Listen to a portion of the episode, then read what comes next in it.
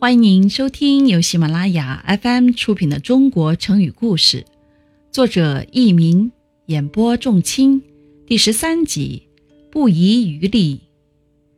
战国时期，秦国实行商鞅变法，国力逐渐强盛，不断派兵去攻击其他国家。公元前两百六十年，秦王派大将白起在赵国的长平一举歼灭了由赵括率领的四十万赵军。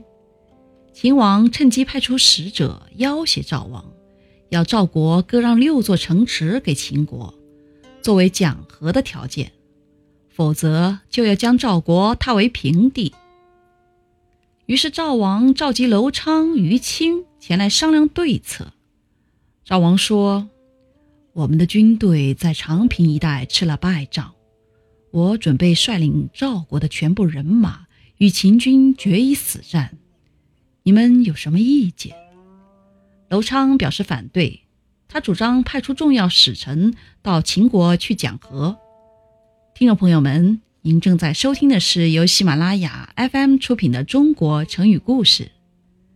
于青对这两种意见都不同意。他首先指出楼昌的意见不切合实际，然后针对赵王的意见问道：“按照大王的看法，秦王能不能打败您带去的全部兵马呢？”赵王说：“秦之攻我也，不遗余力矣，必以倦而归也。”意思是说，秦国进攻我们，已经把所有的力量都用上了。一定要打败我们才肯返回的。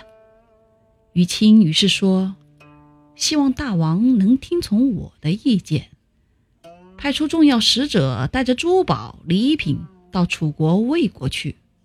楚王和魏王贪图我们的礼品，必然会很好的接待我们的使者。